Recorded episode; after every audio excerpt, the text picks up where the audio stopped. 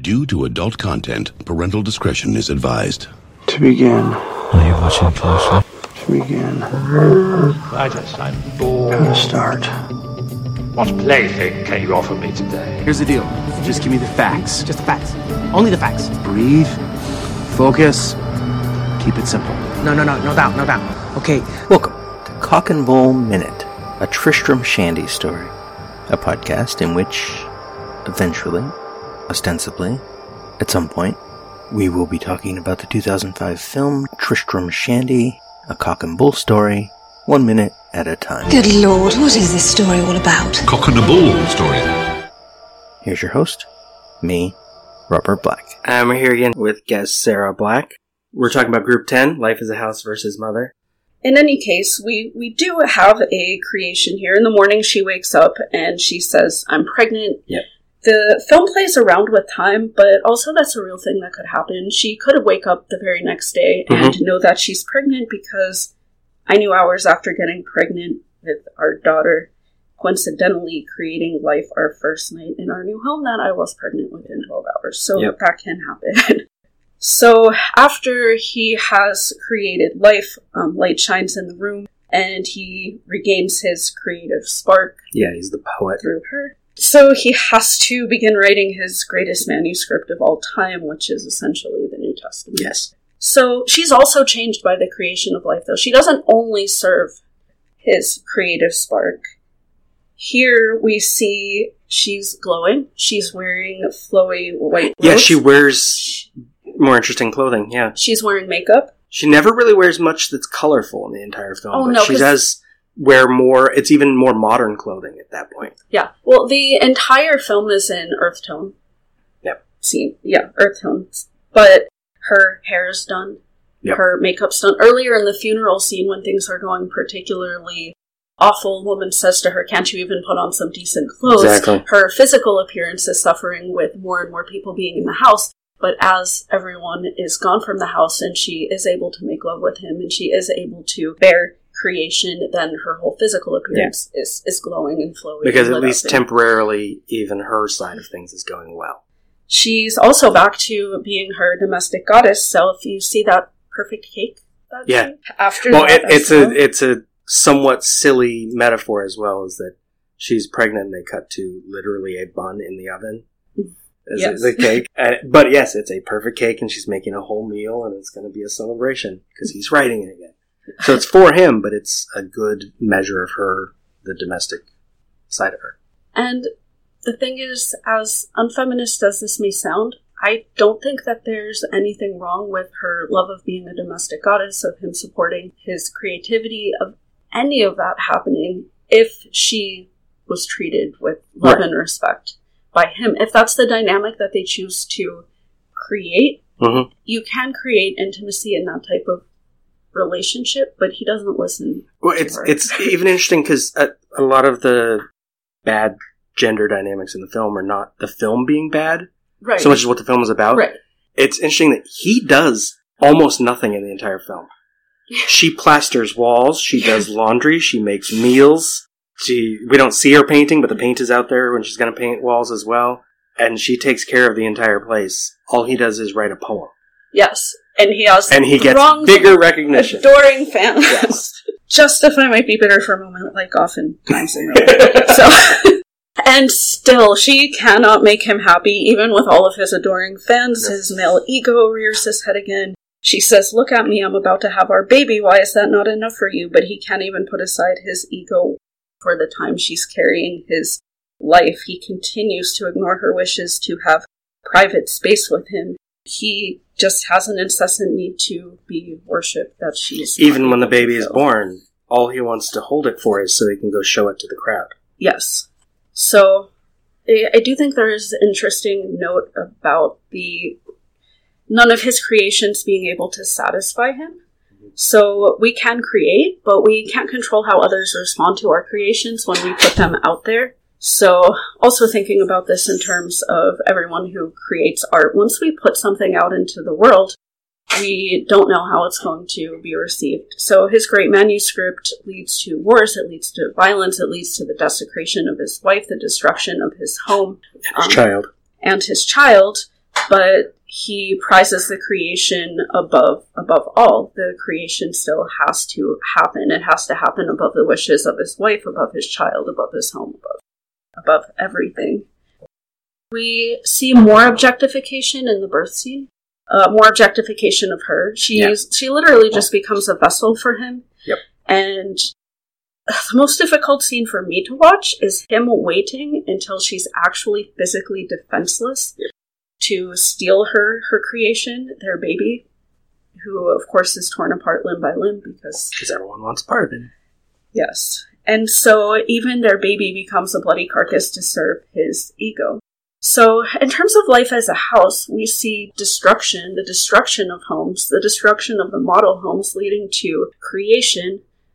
Mother, we see creation leading to Yeah, structurally, it's the reverse. Yes. We do yes. get creation again at the end, and we did start with destruction, but they're so brief. The destruction at the beginning, you don't know what it is. And the creation at the end, you know what it is, but the movie's over. And so it's re- the structure is reversed. It's you have to build it up and then destroy it because it didn't it didn't go well, and you got to do something else. Unfortunately, in this case, he's the one who gets to remake it and try again. She becomes someone else. And in life as a house, say something bad can force something good.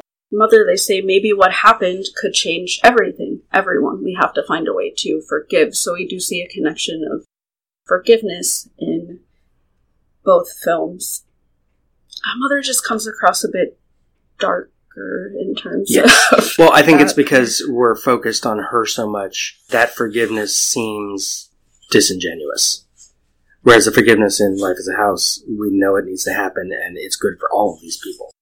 That forgiveness is not good for her in Yes. that moment. Exactly. Mother chooses to sacrifice herself, but is it actually a choice? At It's, that point, well, it's literally the same day that the baby has been torn apart. So the only power that she has comes, well, not the only power, because she does have her moments, but her power at the end of the film comes from the destruction of the home itself. When she screams, you have to get the fuck out of my house. So women, again, given less space, told that we're not enough. We're not attractive enough for our husbands. We're not enough of a muse to help creation mm-hmm. going. We're not enough of a mother. And then what's the inevitable result? Women will explode in anger and rage and then be told that they're overreacting and that their anger is misplaced. And then we're just crazy, right? And, Like, well, and hers is great too because she uses the lighter she has displaced earlier, which she sees and retrieves, and she uses the secret room that she found earlier. So it's her intimate knowledge of the house itself that leads to her ability to destroy it. and this made me think of other self-destructive or self-destructing rather women in literature. We hmm. have Kate Chopin in The Awakening, Yeah. who, in just anger and frustration and unable to to let go of that rage, walks into the ocean. Yep. We have Charlotte Perkins Gilman's character in The Yellow Wallpaper, who is rendered mad and is forced into a room where she can only find patterns and wallpaper for, for eternity. And of course, the whole Mad Woman in the Attic. Yes, Yeah. it's a thing. It's a trope. Yes. so ultimately, I feel like Life as a House was arguing with free will because George makes a very deliberate choice to start resolving the intergenerational trauma. Yeah. And Mother comes across more deterministic. No matter how much you create, no matter how much you will end up in the same place of destruction. There. I think it's it comes to, down to the scale of the films themselves. Life as a house is using the house as a metaphor for it's in the title a life, whereas Mother is taking this house and this situation as a metaphor essentially for all of history, Right. uh, or at least all of like Christian history, and it's going to think in bigger terms. So it's ultimately ends up a little more negative because it, in reality we're not at that rebuild stage. So, are we supposed to assume at the end of Mother, when Mother wakes up in the bed and sits up and says, "Baby," it's the same Mother? Are No. they? It's a different one. Is it? Yeah, it's not It's Jennifer not Lawrence. Jennifer Lawrence. Well, I don't know who that is. It wasn't someone I recognized. but it's not her. And, and in addition, the one we see burning at the beginning is Right, It's not Rachel her, Weisz, yes. Which behind the scenes, Rachel Weisz was Darren Aronofsky's ex when he made the film, and Jennifer Lawrence is who he was just starting a relationship when he made the film. And so he used that as part of structure. I don't know offhand who the woman is at the end, but it's not. It's supposed to be a different person, a Yeah. different incarnation. A possible correction here. The woman at the beginning might not be Rachel Weisz. It might be Sarah-Jeanne Labrosse, credited as foremother. And the woman at the end might be Laurence Leboeuf, credited as maiden. And so, essentially, him is creating. He uses her love for him to rebuild the house and rebuild a new version of her that will start the cycle all over again of not being enough. Even though she clearly is, because she's what he keeps using to fuel the whole thing. But he doesn't get that because there's other people that can be out there adoring him too, and he's got a problem, as like so many do. So, is one better than the other? I think Life as a House is obviously the more audience friendly. Like, more people, if they watch that, would like it than would like Mother if they watched it. Some people would be really pissed off by Mother. What was really interesting to me when I started watching both films, I thought that I was going to have a lot more to say about Mother than Life as a House, but ended up having a lot more to say about Life as a Mhm. House than Mother. I feel like while I love both of these films, I connect more on a personal, emotional. Yeah. I, I think House. there's something to be said for the filmmaking of Mother more than Life as a House. Use Hmm. both films use symbolism Yeah. well, but Mother does so more. It, it does so more deliberately, more obviously. Yeah. Life as a House puts it in the title so you know it's there, but then it's just a story. Mother is like, if you don't get the symbolism, you're not even going to enjoy it. You're going to be like, is this a horror film? What's happening? And you won't know. Which early on, that's what it feels like. It feels like a haunted house because the house itself has an energy from before her. So, if, which I guess Life is a House? That's the vote then? Life as a House would get my vote. it's it's weird because I there are some very weird flaws to the movie. Some of the acting is not that great, and some of the scripting is a bit trite and deliberate. In a like, it's kind of cheesy, but it knows it. I mean, it knows it is. It's written by someone who I think it was his first feature script. Whereas Darren Aronofsky's been doing this for a while, and he knew exactly what he was doing. He was making a movie that wasn't going to be a big, like, wide release popular film. But he had a budget to make what he wanted. So, how much does Darren Aronofsky himself play into the him character if he is self indulgently creating a film that he knows is not? Both very much and deliberately not like he's I think he's speaking out against what he thinks of himself. Which is why he got but then he knows he's doing that, which is why he got Rachel Weisz to be in the opening scene. You know, he purposely got his ex to be in that scene to play the thing that already destroyed his creation. and it's funny because it's so brief. When I first saw it, I'm like, wait, who is that? And then she was off the screen. It was only later I realized, oh, that was Rachel. Because she's she's at that point she was more famous. Well, not more famous than Jennifer Lawrence, but she was famous earlier. So probably seen her in more things. But yeah, he, I think he's definitely doing that, and it's interesting that that was 2017, right? 2017. Yeah. He hasn't made another, made another film yet. Huh. And I have no idea what he's working on currently. Which is interesting. Like, it's maybe. It'd be interesting to see what he does next, because it seems like a, a very deliberate comment even on himself and what he is as a filmmaker. Because he can be self indulgent. He got to make a Noah film, and he got to do weird shit with it. Because he could. So, did the director of Life as a House make more films? on my phone. Uh, the director, yes. And the writer, I think, worked on some TV stuff after that. He's gone now, so I can't look it up. But not something that I know off. I mean, that I don't know. I mean, it's clearly not in the same regard. Aronofsky, except for Oscars. Yes. This movie got noticed, even by people who didn't like it. Life is a House apparently only got noticed from people who didn't like it. I was surprised that both of the film's reviews and IMDb ratings were fairly low. Yeah. Although I, I like weird movies, so do you. Yeah, exactly. Which is that why doesn't we- make me not like That's why we get along and can watch movies Yeah. like this together. Because, yeah, they're not always the things that everyone likes. Some of those are good too. Yeah, I usually make a joke that the more pretentious or odd a film is, the more I'm going to like it. So, I have a question. sure. What movie should have been on the list? What movie is, what, what are your top movies, if you have any? Oh, what movies would be on my top 36? you don't Uh, have to name 36. no, of course, yeah.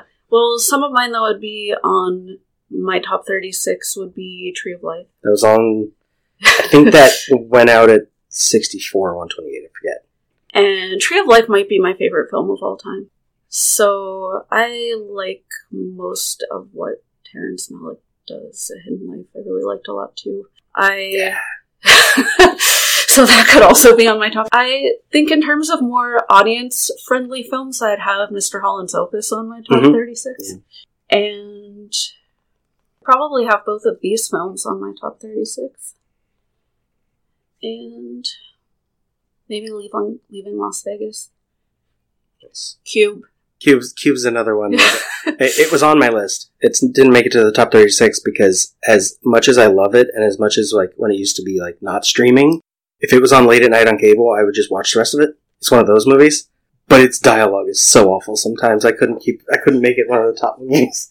Yeah, the first time I watched Cube, though, it was pretty late at night and it blew my mind. And Mhm. then I cried for like an hour after. I wasn't sad, it's not a sad film. Mm-mm. It just No, really no. affected me. so I definitely recommend that. That's just also some not highly rated Canadian horror film. I think It's more than among that, people yeah. who people who know what it is seem to love it. But because it's a little Canadian film that came out in the mid '90s, some people just never heard of it or never seen it. Being emotionally affected by the movie is a big thing, which with these two movies was very different. Life as a House makes me sad, but in a good way. Mother does something else entirely. I don't know what. Even still, I remember watching it the first time. I immediately, I think it was on Twitter. I said like, as I walked out the theater, I'm like, I'm not entirely sure what I just watched, but I loved it. yeah. And then as, it, as I thought on it, I'm like, I have to see it again. And I saw it again. And then watching it now, I was like, that last half hour of just, even earlier, the pace of it is very intense. yeah. Like, if I was still cheating in this bracket, I would keep both of these.